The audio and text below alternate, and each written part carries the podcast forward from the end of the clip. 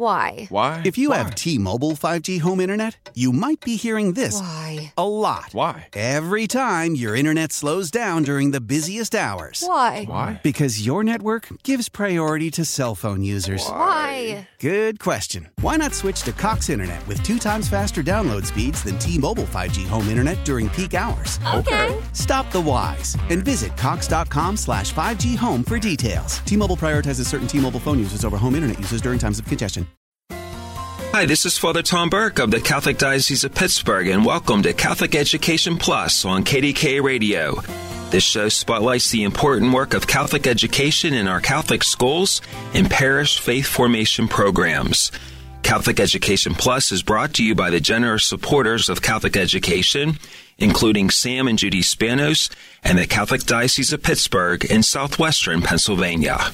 This morning we are discussing the diocesan mission in Chimbote, Peru, almost 4,000 miles to the south of Pittsburgh in South America, country of Peru.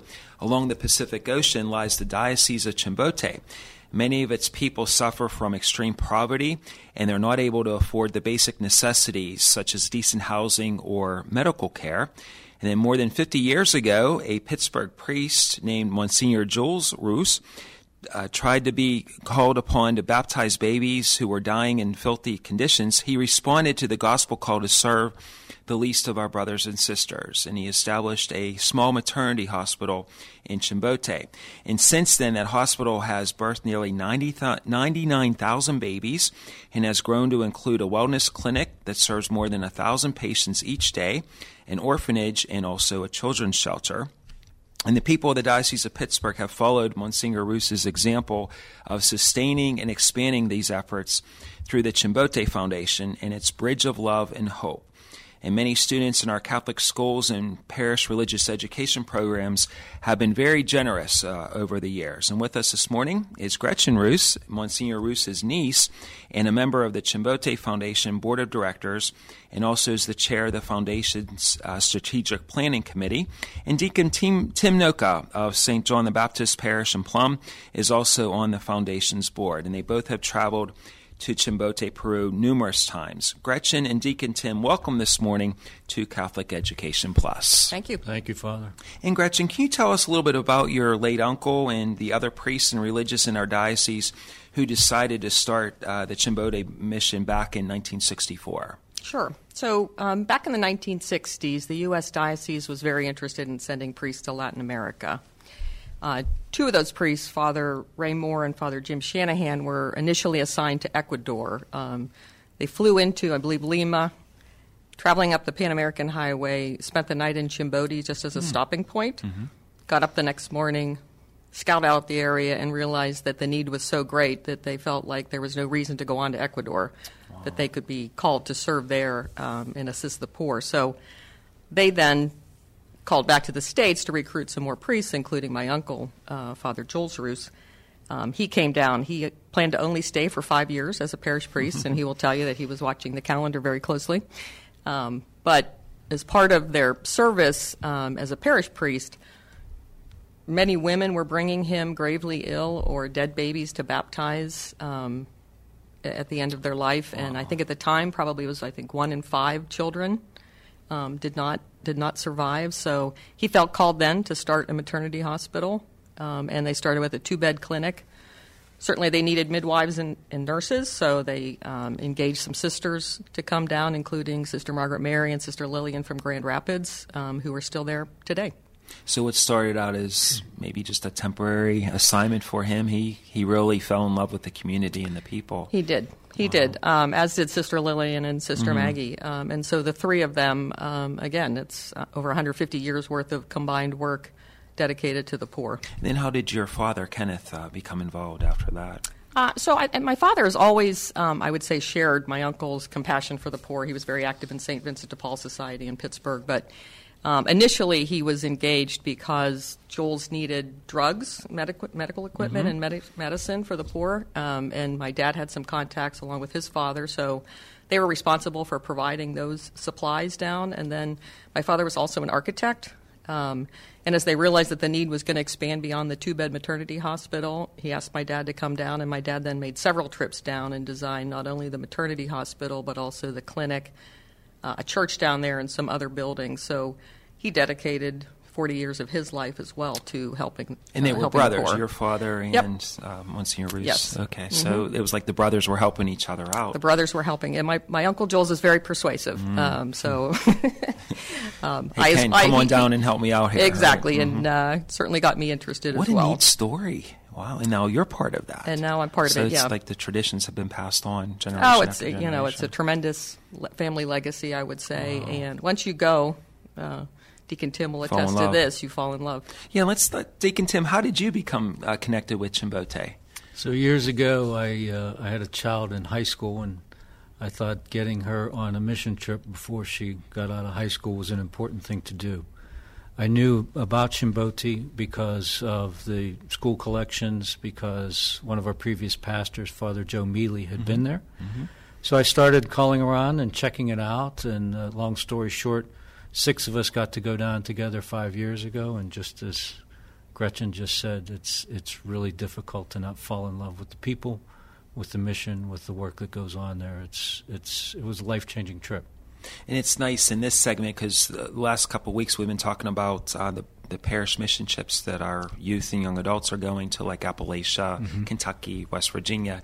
In this segment, it's nice to go to international borders and focusing on uh, Peru, and it's a diocesan mission. So, Deacon Tim, can you tell us a little bit about uh, Chimbote? It's a very poor region. Can you describe like the living conditions there and, and some of the people that you've met over the last five years? Sure, Al. Um, uh, what, what strikes me are the bookends. Um, one of the uh, the bookends as far as the people in the barrios. Uh, so Chimbote is uh, within the town. Um, there's poverty, but the real deep poverty is in the barrios that's outside of town. The first guy that I met in the barrios is a guy named Jairo. Jairo uh, is dis- disabled from birth, and through his disability, he can't move his hands or his feet well. Um, so when we walked in on Jairo, we walked into a, a, a, his home, which is a hut that's made of straw. As it's repaired, it's repaired with cardboard. So that's the environment he lives in. There were flies on his face that he could do nothing about. And it just, it was amazing to me that from Pittsburgh, from the heart of Pittsburgh, with what Monsignor Roos did and all the people since then for 50 some years, we get to support a, a guy like Jairo. Um, in uh, in the last guy, one of the last guys that I met, I was there a couple of weeks ago, is a guy named Angel. Angel also lives. His home is a hut. He lives with three adult children, two of which have schizophrenia. Um, so he would sleep in the room to protect them. He gave them a form with no mattress on. That's what they slept on. His sleeping was on something I could only describe it as a small coffee table. So it was a hard surface. Hmm. Uh, you couldn't picture how he could fit on there. And Angel had we asked him the last time he had slept in a bed, and it was October, and we were there in July. So the, there, and this is a, just a guy with a good heart, taking care of his family, in conditions that were beyond belief. That must really open up your eyes to see how people. These are living, breathing human beings living in poor conditions, living in a hut, sleeping on a table, you know, taking care of their sick children. Um, how how are their what is their outlook on life? What do you what do you experience their outlook on life roughly? You know, we get the opportunity to experience the smiles and the joy. Probably so happy to have you there. Yeah, ministering. they, to I, we're gringos to them, right? Mhm. There's not too Right. many white folks walking Yeah. around. Stand out we stand crowd. out. so we stand out. So when they see us, so many of them know the story of the maternidad. They know the nurse that we're standing there with.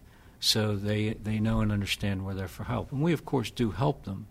But the beautiful thing to me and the, the, the joy that you get to experience is that we are part of a mission that every day they're going out into those barrios. Every day they're helping people in the clinic and helping the orphans, et cetera. There's so many things that that mission is involved with day in and day out. We get a chance when we go down to touch it. They're living it all the time. It's quite beautiful. In Gretchen, the Center for Social Works today it includes a maternity hospital, a clinic, pharmacy, laboratory, orphanage, home visit. How has the center grown over the decades, and especially Peru was struck by that devastating earthquake back in 1970? How has it grown over these years, over right, the 48 uh, years? It, tremendously. I mean, as I mentioned, there was a two bed maternity hospital they started with, and now there have been nearly 99,000 wow. babies born safely in a very clean, hygienic uh, facility. Um, everything came around because of the various needs. So, I mean, not only did they have the earthquake issue, which killed thousands, it was devastating, towns were lost, but they had cholera epidemics, they had terrorism uh, directed against the priests at times, they had corruption in their government, 70% unemployment rate. I mean, so many things. And the public hospitals don't necessarily have to serve the poor, and they won't. Um, so if we weren't there meeting their needs, they would have nowhere to go. So I would say Maggie, Lillian, and Jules, and everybody who supports them recognize that there's abundant malnutrition, every other illness you can think of, some of which we've eradicated here in the U.S., tuberculosis and mm-hmm. things, and again, developed the clinic, the pharmacy, the lab. All of that is a sort of a mini hospital compound uh, to provide a very holistic treatment center for these individuals.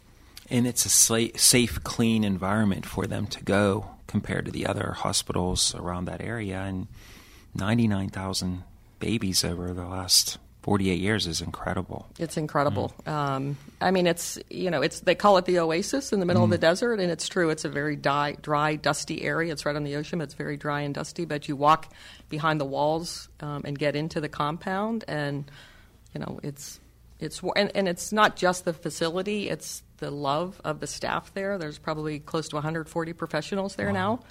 Again, where they started with a handful and you know the the care that they provide, the compassion, and they do it with Christ's message behind them, and it really resonates, I think, for the poor there.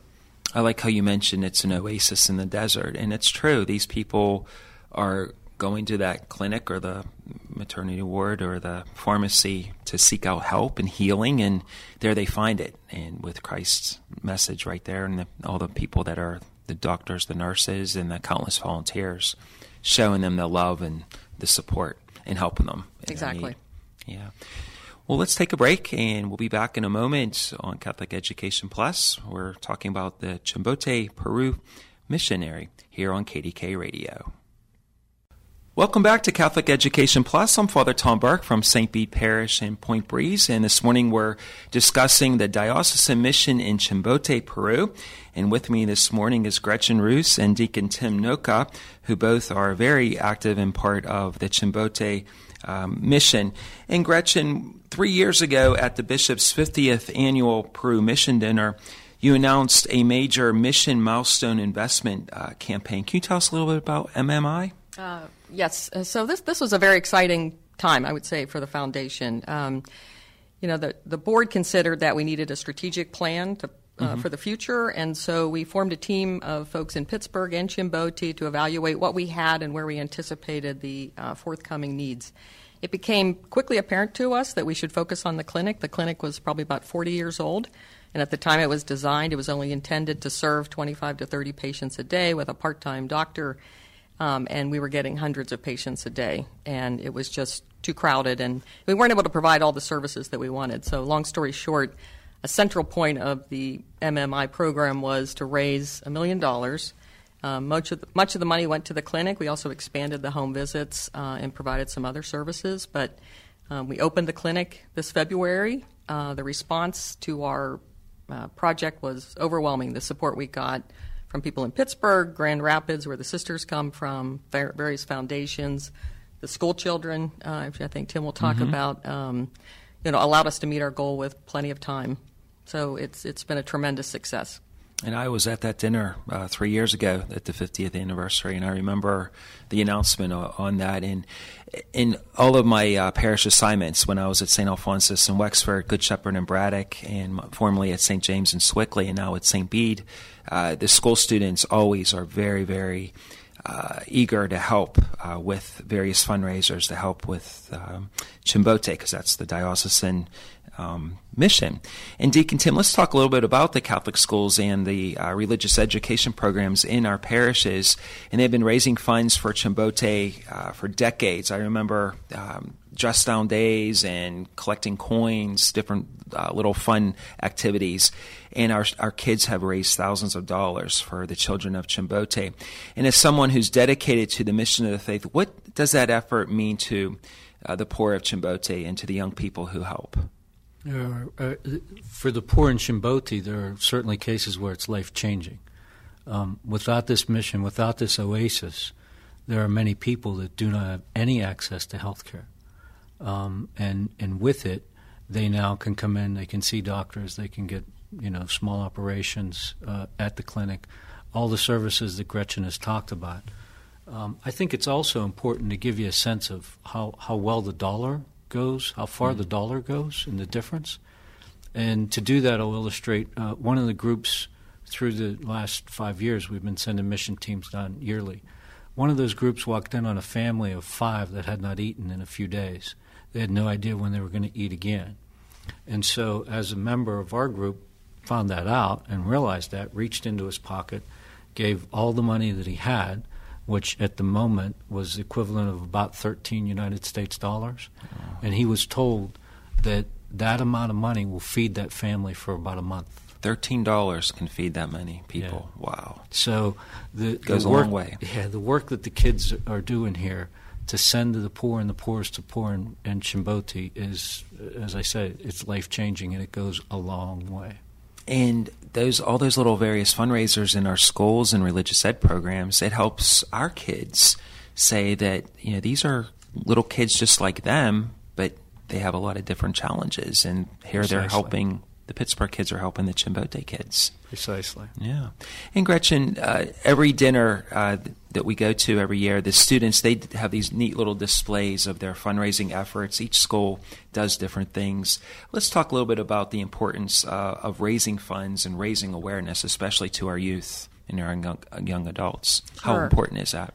Yeah, I mean, it's critical. I mean, as I said, the Mission Milestone investment, we raised a million dollars, and and we could not have built a new clinic, and we could not be serving this many more people with these many services if it weren't for that. And we also provide an annual operating subsidy. So the fundraising is critical, but, you know, in drawing on Tim's point, I mean, we take our responsibility as financial stewards of this money very seriously. 100% of it goes to the center, there's no overhead. Nice, nice. Um, and we also have made a point that you know, we want the center to be somewhat self-sustaining. We don't want it to be fully dependent on outside contributions because you know you just don't know what's going to happen, and they need to uh, put the infrastructure in place. So things like the laboratory and other locations are so well regarded in the community that public and private doctors send their own patients there to have work done, and these are people that can actually afford to pay. And so, you know, they, they've learned how to, as I said, become somewhat self-sustaining, so that the fundraising from Pittsburgh can go to something like a new clinic as opposed to just keeping them afloat. So it's been a, a I think, a terrific balance that we've struck, and very important because as a result, we've, as I said, substantially increased our service to the poor. That's good. They're not totally dependent on Yeah. just fundraising. They can be somewhat independent, also self-sustaining. You know, as the people that are able to pay the services, and it keeps them sufficient and up and running Exactly. instead of all your eggs in one basket. Exactly. Yeah. And Deacon Tim, how does Chimbote Mission help to fulfill the larger mission of the Catholic Church? The Uh, corporal works of mercy, right? Well, sure. Uh, I, I- my mind goes straight to Matthew 25. Mm. I was hungry and you gave me food. I was thirsty and you gave me drink. Naked and you clothed me. This is all a- a- as we as we touch the people of Chimbote, Peru, we touch Christ, and it's an honor to do so. See Christ in others. Absolutely. Yeah. 'Cause And as we finish up these final few minutes, a question to both of you. Uh, Gretchen, you can go first. Most, most of us will never be able to go to Chimbote, but for the people who are touched by these stories this morning, how can they help? Um, yeah, and I would encourage anybody who can go to go to Chimbote. I mean, as as Tim and I have said, I mean, going, um, seeing it and experiencing Chimbote with all five senses is remarkable. But but seeing the pictures, um, you know, if you're able to go to the dinner, if you're able to make financial contributions, no matter how small. Um, I remember when I was having my three children, and Uncle Jules kept trying to persuade me to come and have the babies down, my babies down there, because he said it's only three dollars and fifty cents. We could really, we get a lot of, uh, we Yeah, got a lot that's of mileage out of a, a small amount of money. So I would encourage people to go to the website, attend the dinner, and any contribution is greatly, greatly welcome. Deacon Tim? I guess maybe I'm a deacon and I'll ask people to go a little further than any contribution. Um, Sister Lillian likes to say there are two culture shocks that you go through. One is going from here to there, but the other is when we return. And so my ask would be uh, dig a little deeper than any contribution. We have so amazingly much excess in our culture, in our environment. We can we can certainly take from our wants and give to what other people have absolute needs, who have absolute needs. It's Pittsburgh connecting to Chimbote. It's like you're building bridges. It is the bridge. You know, it's our, our, it's our brothers and sisters in the Lord. And it could be you know thousands and thousands of miles away, another continent, but we're all one big family. Absolutely. Absolutely.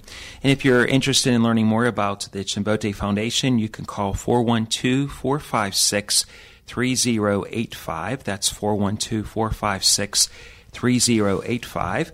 Or you can visit chimbotefoundation.org. That's C H I M B O T E dash foundation.org and really learn a little bit more about uh, Chimbote, Peru, the Pittsburgh mission, and all the help uh, that they can do. And there's uh, a dinner coming up in October, October the 18th at the Sheraton Station Square.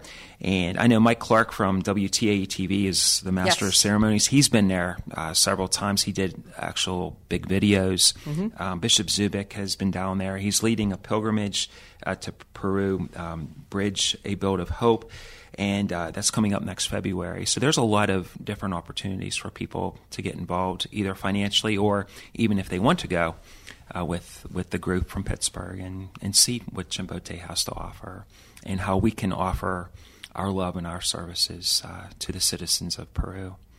Good. Well, we learned a lot uh, this morning. So, Gretchen Roos and Deacon Tim Noca, thank you very much for being with us this morning on Catholic Education Plus. Thank you for having us. Yeah, thank you, Father. Back with more in a moment on KDKA Radio. This week in our Plus segment, we're featuring the 53rd Annual Peru Mission Dinner, and it's set just for about eight weeks from today, October the 18th, which is a Thursday evening. And dinner is going to be held at the Sheraton Station Square in downtown Pittsburgh. All the proceeds are earmarked for the operating support of Chimbote's Mission Center for Social Works. It also includes a maternity hospital named for our Blessed Mother, Maternidad de Maria. Mike Clark from WTAE TV will be the master of ceremonies. It's a great dinner, plus you'll see uh, children from our various Catholic schools with their displays from uh, all of their fundraising efforts. And again, that is on Thursday evening, October the 18th, down at the Sheraton Station Square and it's the 53rd annual Peru Mission Dinner. There'll also be an opportunity to learn about Peru and the people there, and Bishop Zubik's leading a pilgrimage uh, to Peru uh, in February. So come on out for the Peru Mission Dinner. Again, that's Thursday, October 18th at the Sheraton Station Square in downtown Pittsburgh. We'll see you at the Peru Mission Dinner. Thank you for listening to Catholic Education Plus, and thanks again to our supporters, including Sam and Judy Spanos and the Catholic Diocese of Pittsburgh. I'm Father Tom Burke. Join us again in two weeks at 6.30 right here on KDKA Radio. Why? Why? If you Why? have T-Mobile 5G home internet, you might be hearing this Why? a lot. Why? Every time your internet slows down during the busiest hours. Why? Why? Because your network gives priority to cell phone users. Why? Good question. Why not switch to Cox Internet with two times faster download speeds than T-Mobile 5G home internet during peak hours? Okay. Stop the whys and visit cox.com slash 5G home for details. T-Mobile prioritizes certain T-Mobile phone users over home internet users during times of congestion.